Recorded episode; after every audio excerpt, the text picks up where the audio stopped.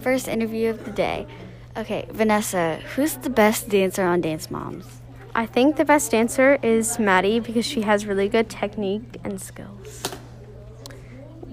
Thank you. Okay. Um, next interview, Annabelle. Who's the best dance mom dancer? Um, Nia. Why?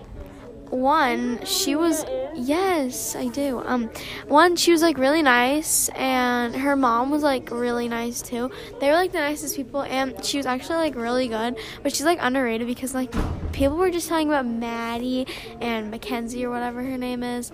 So, um, yeah, Chloe is not is not it's not good. Chloe's not good. Nia wins forever. Nia is royalty.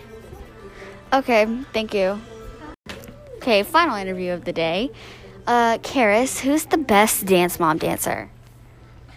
Chloe. Why? Um, I really liked her performances. Okay, cool. Thank you.